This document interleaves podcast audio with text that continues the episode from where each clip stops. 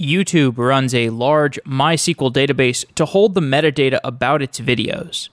As YouTube scaled, the database was sharded, and applications within YouTube had to write queries that were aware of the sharding layout of that database.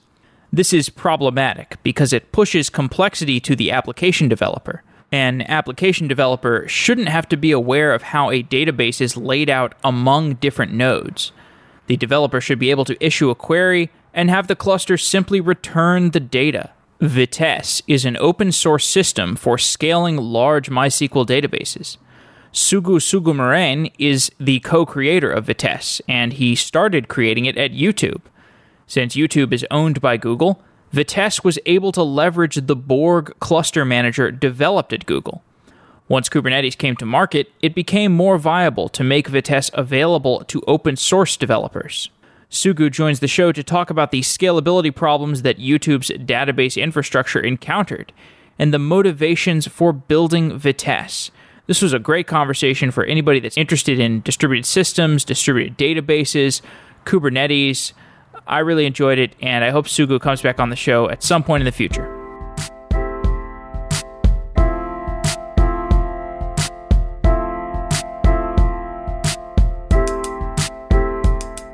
Sugu Sougoumarane is the CTO of PlanetScale Data and one of the creators of Vitess. Sugu, welcome to Software Engineering Daily. Oh, thank you. Today we're talking about Vitess, but I want to start with some of your experiences at YouTube. You were an engineer at YouTube from 2006 to 2018, and that's like 11 or 12 years. It's a really long time.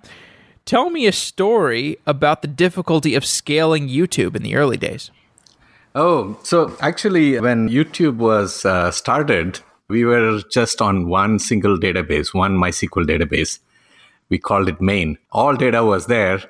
And the first time we grew out of it, we did what we call as vertical sharding, which is basically move some tables out of the table and split that into separate databases. But then we soon realized that that's not going to scale. And then we did our first resharding, which was 100% manual and scripted. And that actually took us until about, I believe, 2010. And in 2010, that system started falling apart, which is basically when myself and my co-creator of Vitess, Mike Solomon, decided that we are up against the wall and it's just getting worse every day. And unless we do something about this, we are going to be in deep trouble. So we actually took ourselves out of firefighting and then said, okay, let's think about all the problems that we face today and see if we can solve them in a unified fashion, which is how Vitess was born. So when I think about the engineering challenges of YouTube, the first thing I think is actually streaming video. I don't think of the database as being that challenging. I mean, you're just adding a video, and I imagine the database is just the title of the video, a pointer to where the URL of the streaming MP4 file is. Why is the database a complicated problem at YouTube? So video is also a challenging process to stream, but the solutions are easily solvable with relatively simple architecture because you can copy the video all over the world and you can build some caches in front of it. And your video serving scalability problem itself is solved that way much more easily. But the metadata, even though it is much smaller, the main problem is that if you're on something like MySQL, you have only one machine that it lives on. And how much smaller can it get? I mean, YouTube has still a large number of users and videos with billions of videos at YouTube. It was not going to fit on one database. And then you have to still figure out a way to scale it. And the challenge is because the metadata is transactional, you cannot just spread it out and copy it. It's actually data that changes and is updated by the users. And that we have to make sure that it's updated correctly. Whereas a video, once it's created, you don't update it. You just copy it and then serve it. So that's what makes scaling transactional data more difficult. So we're talking about changing if a user wants to change the title of their own video, or if they want to add some tags to it, or if they want to comment on it, all of these things are metadata associated with that video database entry. And so with that metadata database, tell me a little bit more about the scalability issues that you were encountering. One scalability issue that we faced was the read traffic. Right? And that was easily, we had an easy way out of it, was to basically replicate that data into replicas and direct our reads to them. The downside of reading from a replica is that it is lagged and you may not read up-to-date data. So we actually employed a very interesting technique to handle the fact that we were reading from a replica. For example, a user goes and updates their profile and that data then gets replicated. But then the first thing that people do after they update their profile is to actually reload the page to see if it took. And then almost always they don't see their page updated because it's not gone to the replica yet. So we did a cheat there where you read from a replica, and if it's your own profile, then we send the reads back to the master. But if you're reading somebody else's profile, then that can be read from the replica because people are not checking on something they just updated. So we had to do some tweaks like that in the application. And then that actually got us a couple more years of scalability. But at the end, once your writes cannot scale, then you're kind of up against the wall. You have to reshard. That's the only way out in terms of scalability. Mm-hmm. Before we get into the solutions that you built at YouTube with Vitess, I feel like we should review a little bit about scaling SQL and NoSQL databases. So SQL databases have a defined schema. NoSQL databases have a less defined schema. How do the scalability properties of SQL and NoSQL databases compare? Yeah, there's some history there. Like the one thing that you would notice is they call it NoSQL, not a key value store. There's cultural significance in that name. It is because it was actually a revolt against SQL databases that actually caused NoSQL to be born. And that is because I think around 2000s or so, when the internet started to grow immensely, people wanted relational databases to solve the scalability problem for them. And I believe they failed in that. And people kind of got mad and said, well, if you're not going to solve this, I'm going to do something that will solve this for myself. And they went to NoSQL. But I think took it too far on this side and gave up some very, very interesting and important properties that are needed for data stores, especially transactions and secondary indexes. And those are the things that NoSQL databases typically don't have. And they actually end up making the application more complex. In the scalability properties of SQL versus NoSQL, why is there some advantage in the scalability of the NoSQL databases? Or at least if we go back to that point in time where NoSQL databases started becoming more popular. Yeah, so there is actually a whole category of applications that a NoSQL database can satisfy. The main restriction is that the NoSQL database doesn't allow you to define secondary relationships. So once you don't have that, it makes the scaling very easy because you can just keep on sharding your data and there's no secondary relationship to keep between them. Scaling NoSQL became extremely easy. And also, because NoSQL has such a simple API, it actually became very easy for people to learn.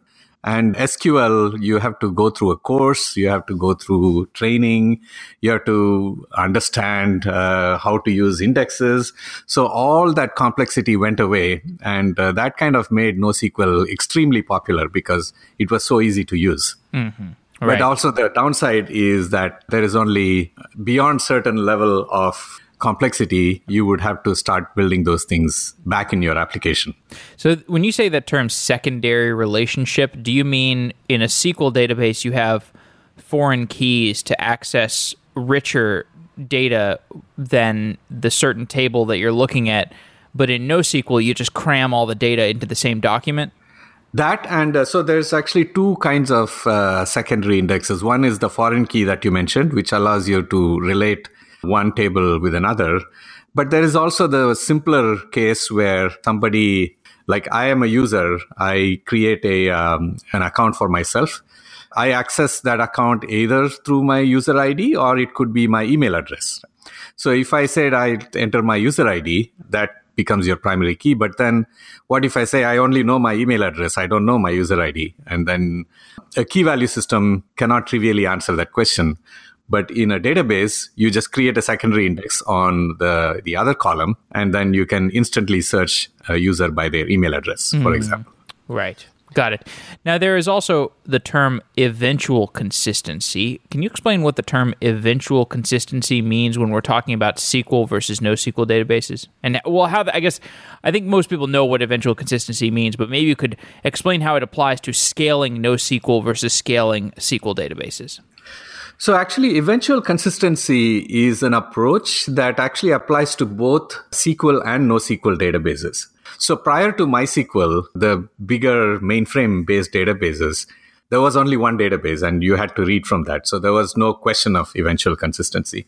But MySQL introduced replication and they made it very fast and efficient, which means that you could actually, the data you've written on a master database, you can go and read it from a replica. And because the replica is lagged, they call that eventual consistency because the replica was going to eventually catch up to it.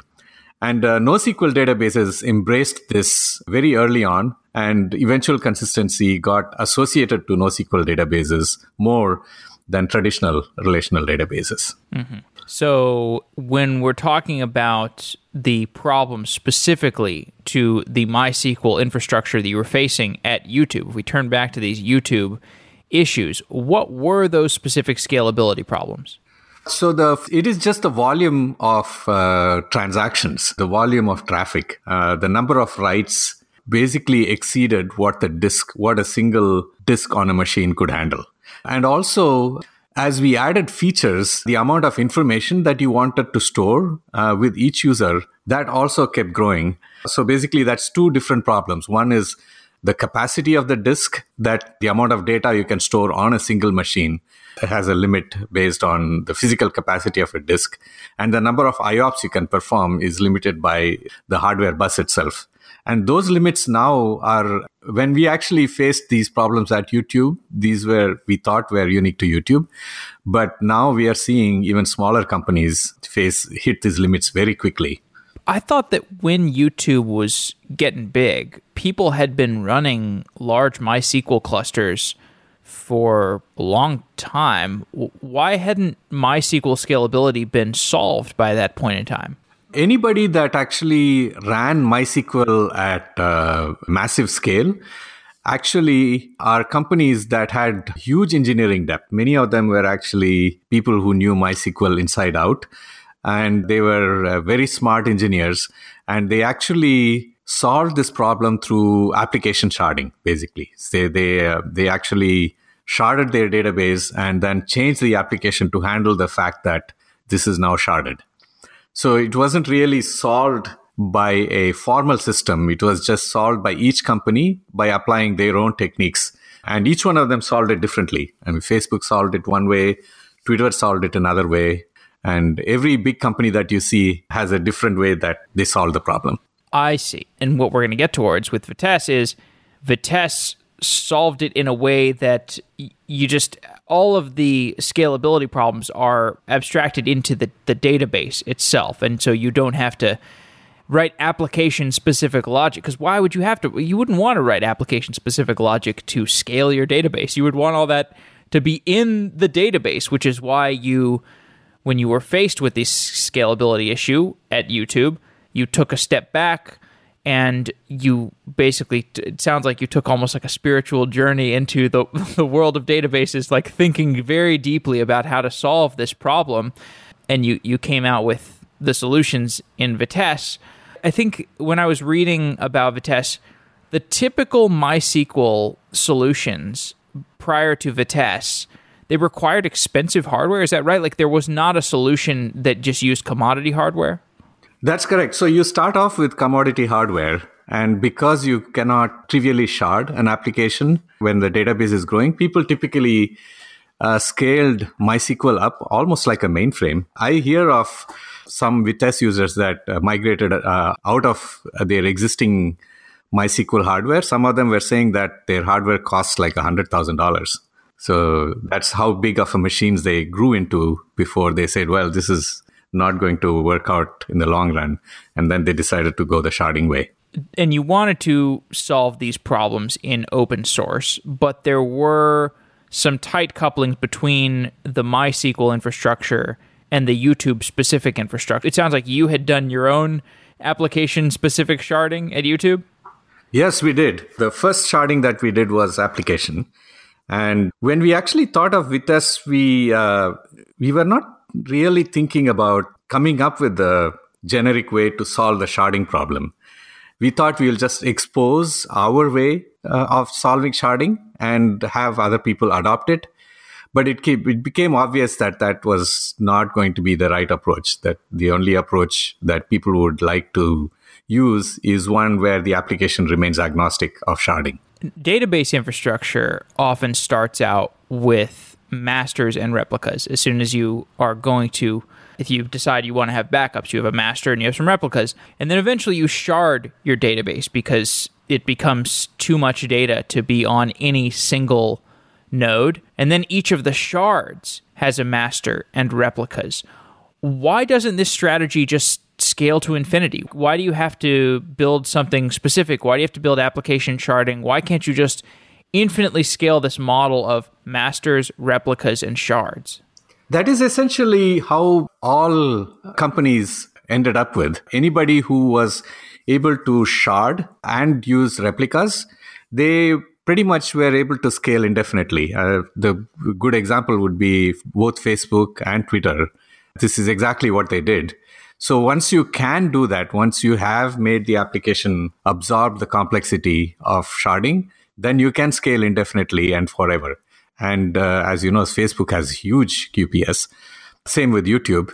The place where it becomes complex is when they start to add newer features. And every new feature has to carry this burden of sharding. Can you just give an example of application-level sharding? Oh, an application-level sharding. I should probably take YouTube as an example since I've been there. In YouTube, we decided to shard by the user, which means that if I, as a user, come in and create an account, we decide that you live on that shard. And we made another decision, which is the videos that the users create also live with the same shard as the user.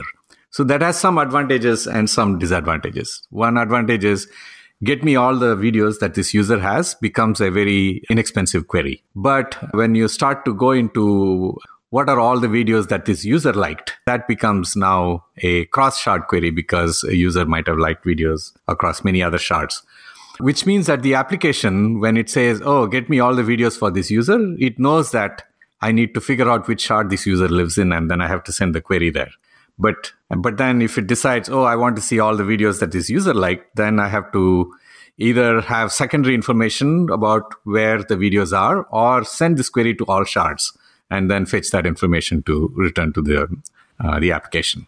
And that complexity is pushed to the application developer. The application developer themselves has to be aware of the sharding schema in order to figure out how to correctly query the cluster database? Exactly. So every user has to know what data lives together and what data does not, and they have to change their query to take care of that. And there are bugs all the time because somebody forgets something else. Right. And not to mention, if you ever wanted to change the clustering layout, you would just destroy every application developer who has written against that schema. It's impossible. It's impossible. Pretty much not done. It's never, ever done. Once you've decided to shard one way, you are stuck with it. Yeah.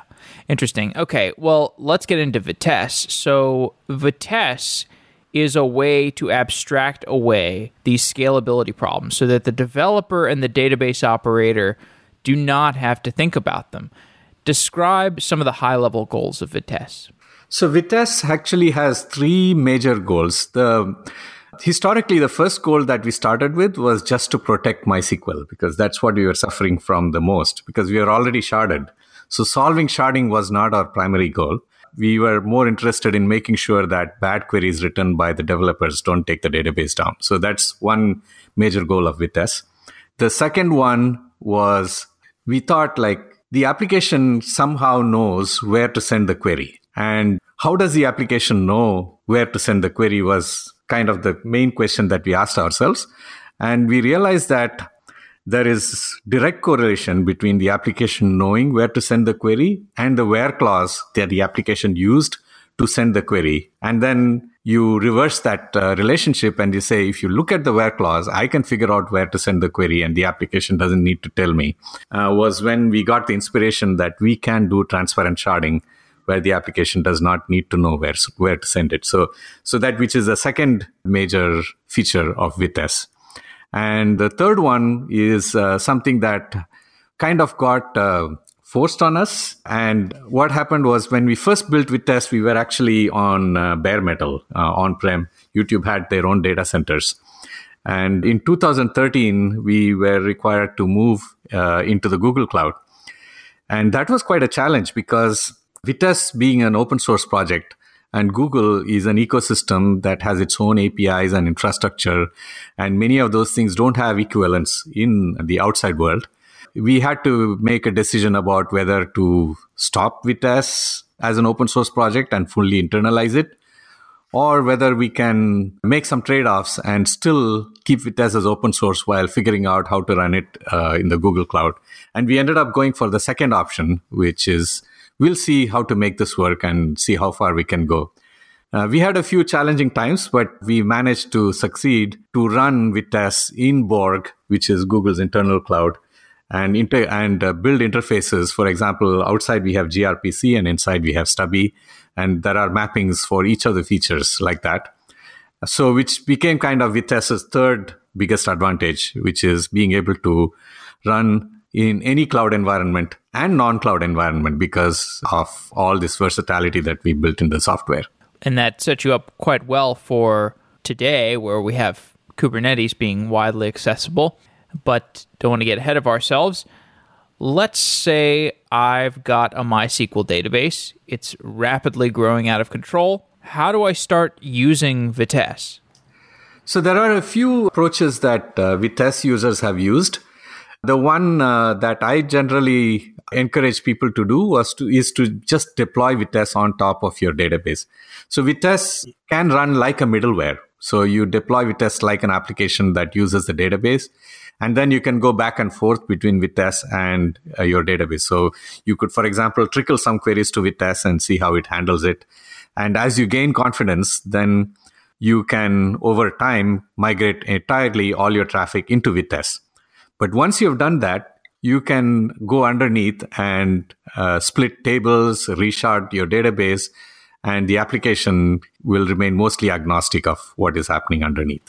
So when Vitess is deployed, it attaches a component called VT tablet on top of each MySQL shard. So I've got this sharded MySQL database, and this VT tablet is a component that controls the interfaces between Vitess and the MySQL shard.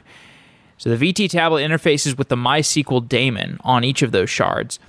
And VT tablet also interfaces with VTGate, which is a piece of middleware. And VTGate communicates with all of those VT tablets. So the VTGate can orchestrate things between the tablets. And then when an application makes a query to my Vitess cluster, that query hits a VTGate, and then VTGate communicates with all of those MySQL shards via the VT tablets. Is that an accurate description? That's accurate. The only addition I would add is we present the architecture that way where the VT tablet is attached to a MySQL. That is actually not necessary. So you could actually view Vitess as a VTGate plus a bunch of VT tablets that connect to an existing set of MySQL instances. So that's the alternate way to look at this architecture, where then Vitess appears as a pure middleware.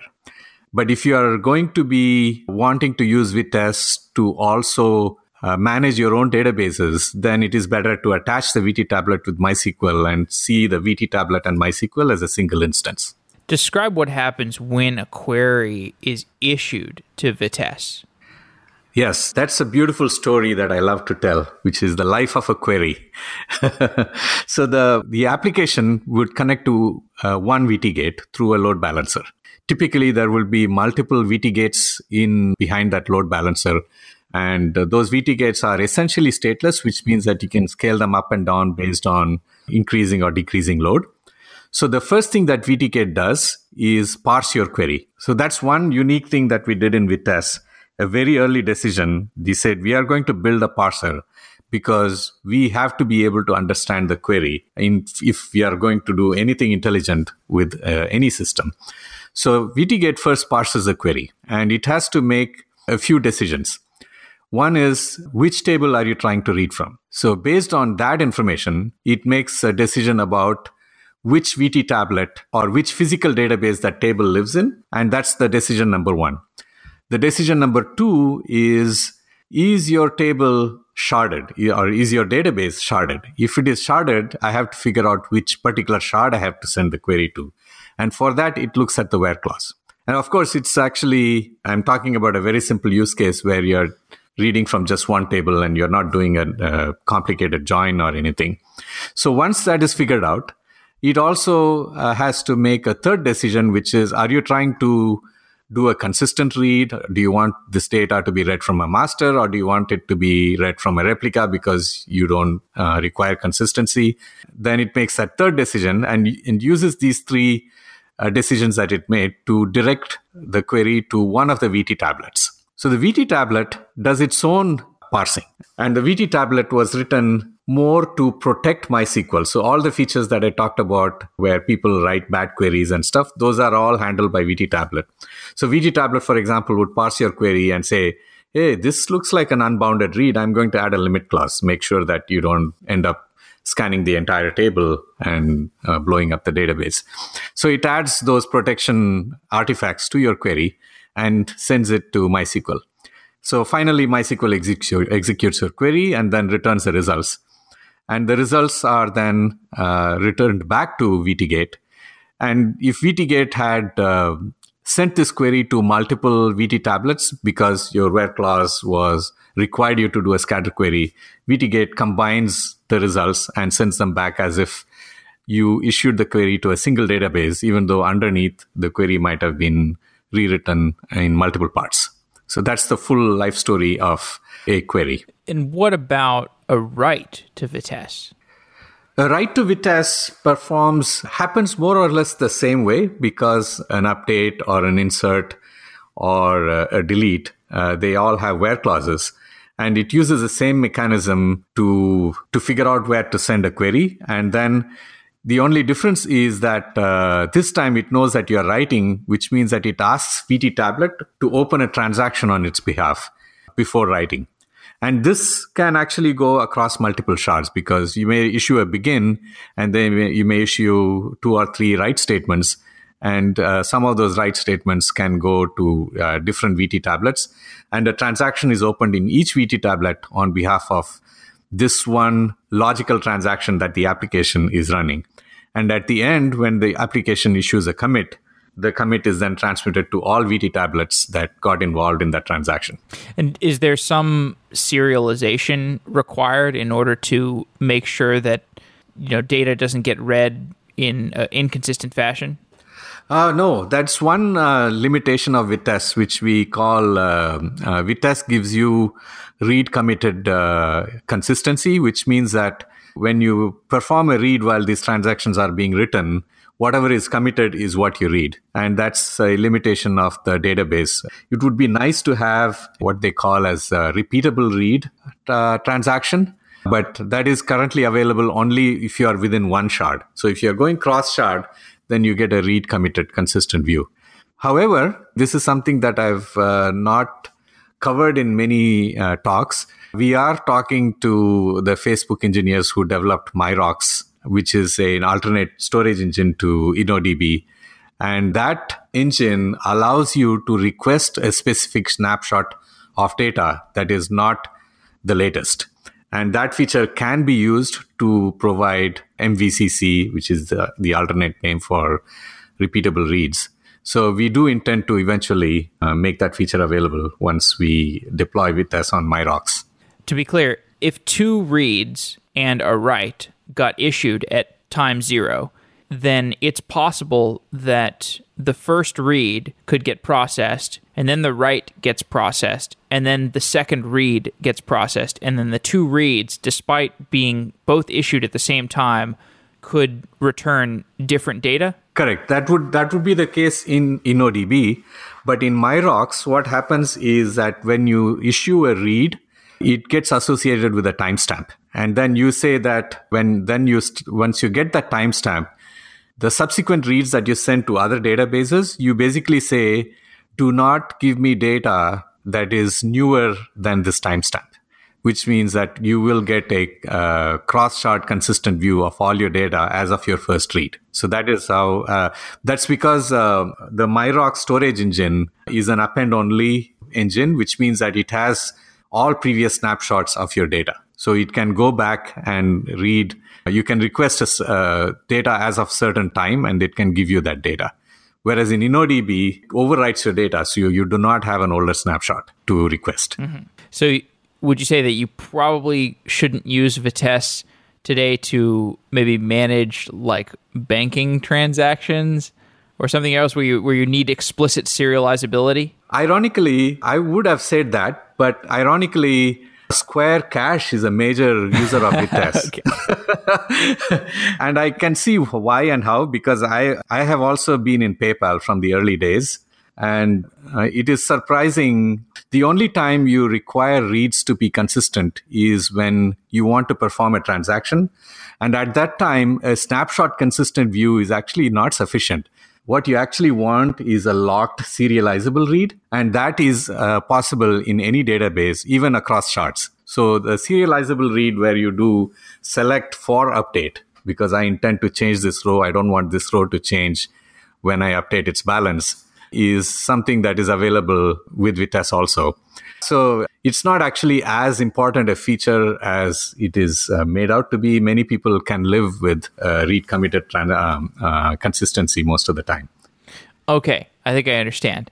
So if I started using Vitess and my database keeps growing and growing, eventually it's going to need to reshard.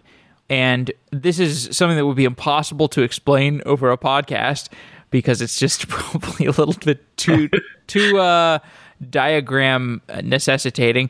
But let's talk a little bit more abstractly. Why is resharding a complicated problem? So the resharding is complicated because I remember having this argument about after we resharded at YouTube, what we ended up doing was it becomes complicated because data is now all over the place. You have masters and you have replicas, and not just replicas locally. You also have replicas across various data centers. So you now have such a complicated topology. How do you make sure that you haven't made a small mistake in your script and accidentally sent the data to the wrong shard or to the wrong replica? How do you ensure that a replica isn't accidentally connected to the wrong master? So this big mesh that you have built, you multiply that complexity by secondary system that you are bringing, and they all should be correctly connected to the source system, is a huge nightmare and almost impossible to do manually, which is what makes the Vitess resharding so exciting. So the database engine, or I guess Vitess, takes care of resharding in a way that is entirely transparent to the database operator. Is that right? Yes. Yeah, the database operator has a little bit of control and decision-making to do. They, for example, have to decide how they want to split the data. They may say, oh, this shard is hot. Maybe instead of splitting it two-way, we'll split this one three-way, whereas the other shards will split them two-way. So those levels of decisions are made by the operators. But once those decisions are made, they just have to bring up these target shards and then push a button, and then at the end, your resharding is completely done. Okay. In order for the Vitess system to be able to coordinate these queries among different shards and abstract away all the complexity of this sharded infrastructure, the VT tablet has to be, I believe, has to be aware of a lot of information. Like the VT tablet has to be aware of what information is on different shards, what the schema of the database is, perhaps what other VT tablets are doing. Can you talk about the implementation of the VT tablet? Or maybe the relationship between the VT tablet and the VT gate as well. You could just give me a little bit more information on the data layout among these components. So the VT tablet itself doesn't concern itself with other VT tablets. Its only job is to take care of the MySQL that it is attached to and serve queries from it. So we are actually thinking of adding some relationships across VT tablets, but most VT tablets just operate by themselves. So their only job is to I had it backwards. So the VT gate is what I meant to say. So the VT gate is, again, the middleware that communicates with the VT tablets that are attached to the MySQL daemons. So I'm sorry about that. I should have said the VT gate needs to be aware of some of this information. Is that right? Yes, correct. So this is something that we believe we did some really innovative stuff here, which is when we designed how VTGate is going to handle sharding, we set aside what traditional sharding was considered to be done. Like sharding is a concept that came out of NoSQL databases. And the obvious question is always, what is your sharding key? The moment you say, I'm going to shard, you ask, what is your sharding key? But what we did was actually start with the relational database as a source and extend those concepts into sharding. So that led to a few architectural changes. For example, the entire sharding topology or layout is actually described in something that is similar to a database schema. So in a database, you would say, these are my tables, these are my indexes, and you talk about some table layout if you are in mainframe database world. In MySQL, they are always simple files. In the same way, when you describe, you use a similar language to describe your sharding at the VTGate level. So we actually call it the VSchema, which stands for the Vitess schema. And then you say, these are my tables. These tables are in these key spaces. These tables are, and these key spaces are sharded. And when you talk about sharding, you also have a formal language that you use to describe how the table is sharded, which also extends database concepts. So you have something like primary index, which is very similar to a sharding key, but there are differences, and there are secondary indexes. And there is also the loose concept of a foreign key, which is very, very useful when you want data to actually be co-located so that your joins can be more efficient. So that information is actually external to the VTGate engine. So it's actually like an input, which means that very different organizations have very, very completely different schemas, and they all work fine with the same VTGate engine. One of the ideas that you wanted to deal with better on Vitess was connection pooling. Can you explain what connection pooling is? Oh, connection pooling is actually the first problem we had to solve, because that was what was hurting YouTube the most. The way it solves actually two problems. One is what we call as the thundering herd problem. So there are thousands of clients connected to a MySQL database. And if that database goes down, and this is at YouTube scale, huge QPS, and these thousands of clients are pounding this database, and suddenly this database goes down. And all these thousands of clients are now going to go migrate to a new database and issue new connection requests, and start pounding it. This is something that MySQL is not geared to handle very well. And what happens in such cases is that these thousand kind of connections, when they go hit the other database, they essentially take the other database down, and it becomes kind of a vicious loop.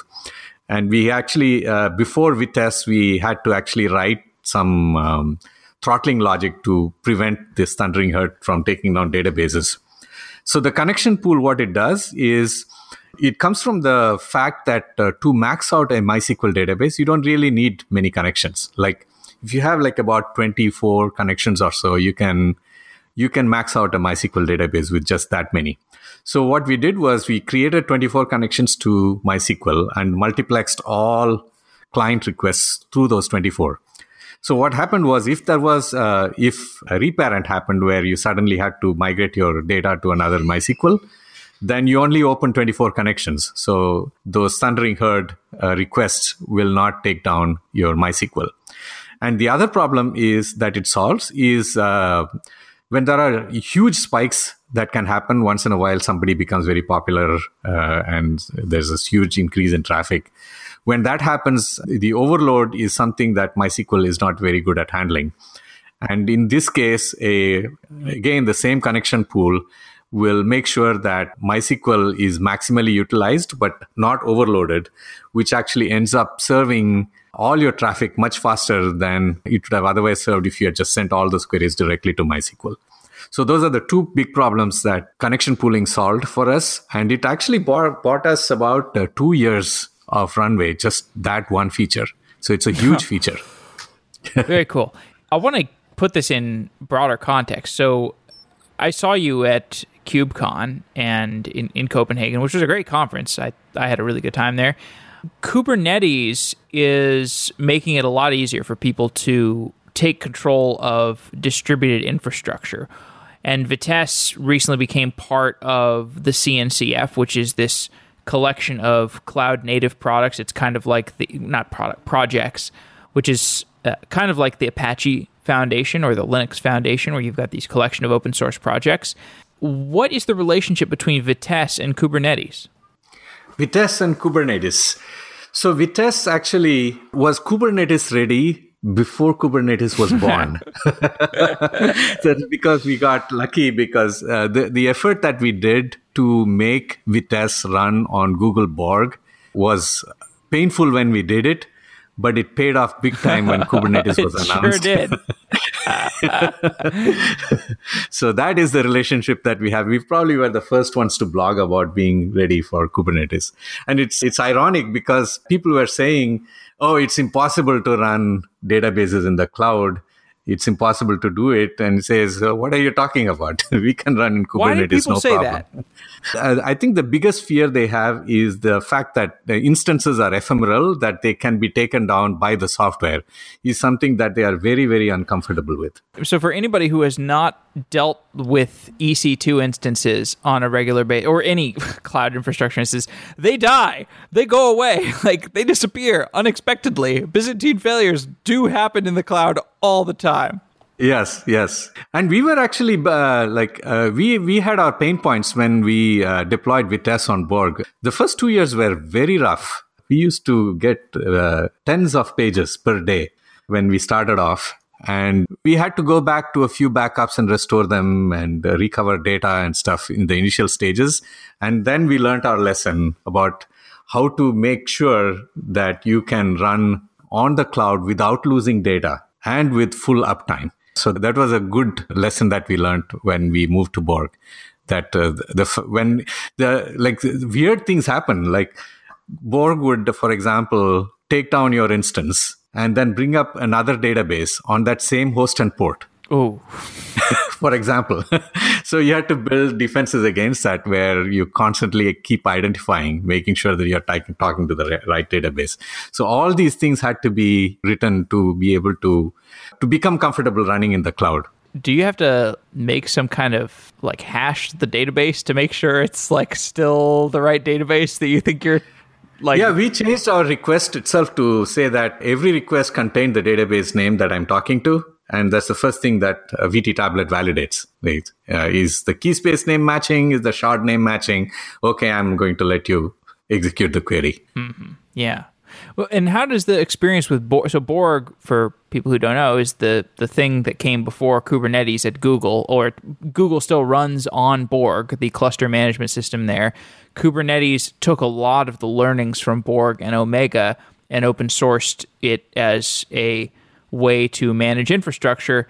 How does the experience of running a distributed database against Kubernetes compared to running one against Borg? So I would say Borg is still functionally way ahead of Kubernetes. So there are still things that Kubernetes needs to build and grow to reach what we could do with Borg when we were inside, what Vitess can do in Borg. Like, for example, on Borg, we run tens of thousands of nodes, just Vitess nodes. These are just VT tablets. And they are spread all over the world in many data centers. And the entire deployment is fully automated. No human touches anything when Vitess gets, when an updated Vitess gets deployed into Borg. It just, all this happens automatically. So functionally, Borg is way ahead of Kubernetes, but Kubernetes is getting there. So I would say deployment help, ability to deploy, flexibility in how you deploy, and also cross-world, cross-data center support are areas where I think Kubernetes would need to catch up. One of the things that I was paying attention to at KubeCon was the storage interfaces on Kubernetes. How important is that to you at Vitess? Yeah, I think I could be wrong, but I feel like Kubernetes needs to spend more time studying databases, finding out what is the common element between them, common trait, being able to recognize what a master is, being able to recognize a replica, being able to figure out load balancing between master and replica. Those are things that are common traits that exist across most data stores. And those things, if they are somehow supported by Kubernetes, I think it would be nice. They have this concept of the operator, which helps you define those things. But I think those things, if you went the operator route, I feel like every data store person would end up replicating a lot of that logic that they would write for their operator, which I feel like is something Kubernetes can do. Mm. What are the debates that are being had right now around storage on Kubernetes? Kubernetes actually hasn't started tackling this problem at this point. I think they are still, based on what I see in terms of discussion, they are still trying to resolve how block storage is unified. And I think once they put that behind them, I have a feeling the next thing that people will start to focus on is data. At this point, it's kind of brushed off as, okay, just build an abstraction and just use this as a black box. But sooner or later, I think people will start to realize that some standardization would help.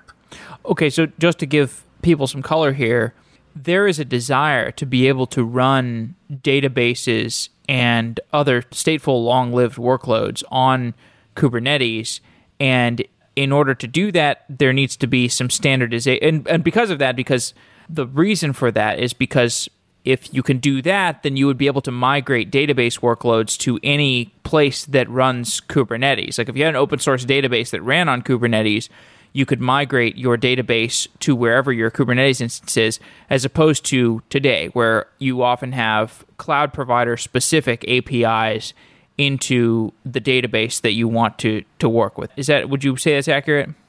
Yeah. So the one cool thing is the metacontroller demo that I showed at KubeCon was developed by Anthony. He developed it on GCE. And all I did was just use his script and run it on AWS, and it just came up. It was amazing. So you've got a chance to become a database that runs on Kubernetes that is extremely portable. That seems like the huge opportunity for Vitess. Yeah. And I was so excited when I saw that he wrote the operator and he demoed it on GCE. And all I did was run his script on AWS, and it just came up. And just equally well, then once it comes up, then it's just Vitess. You just use it.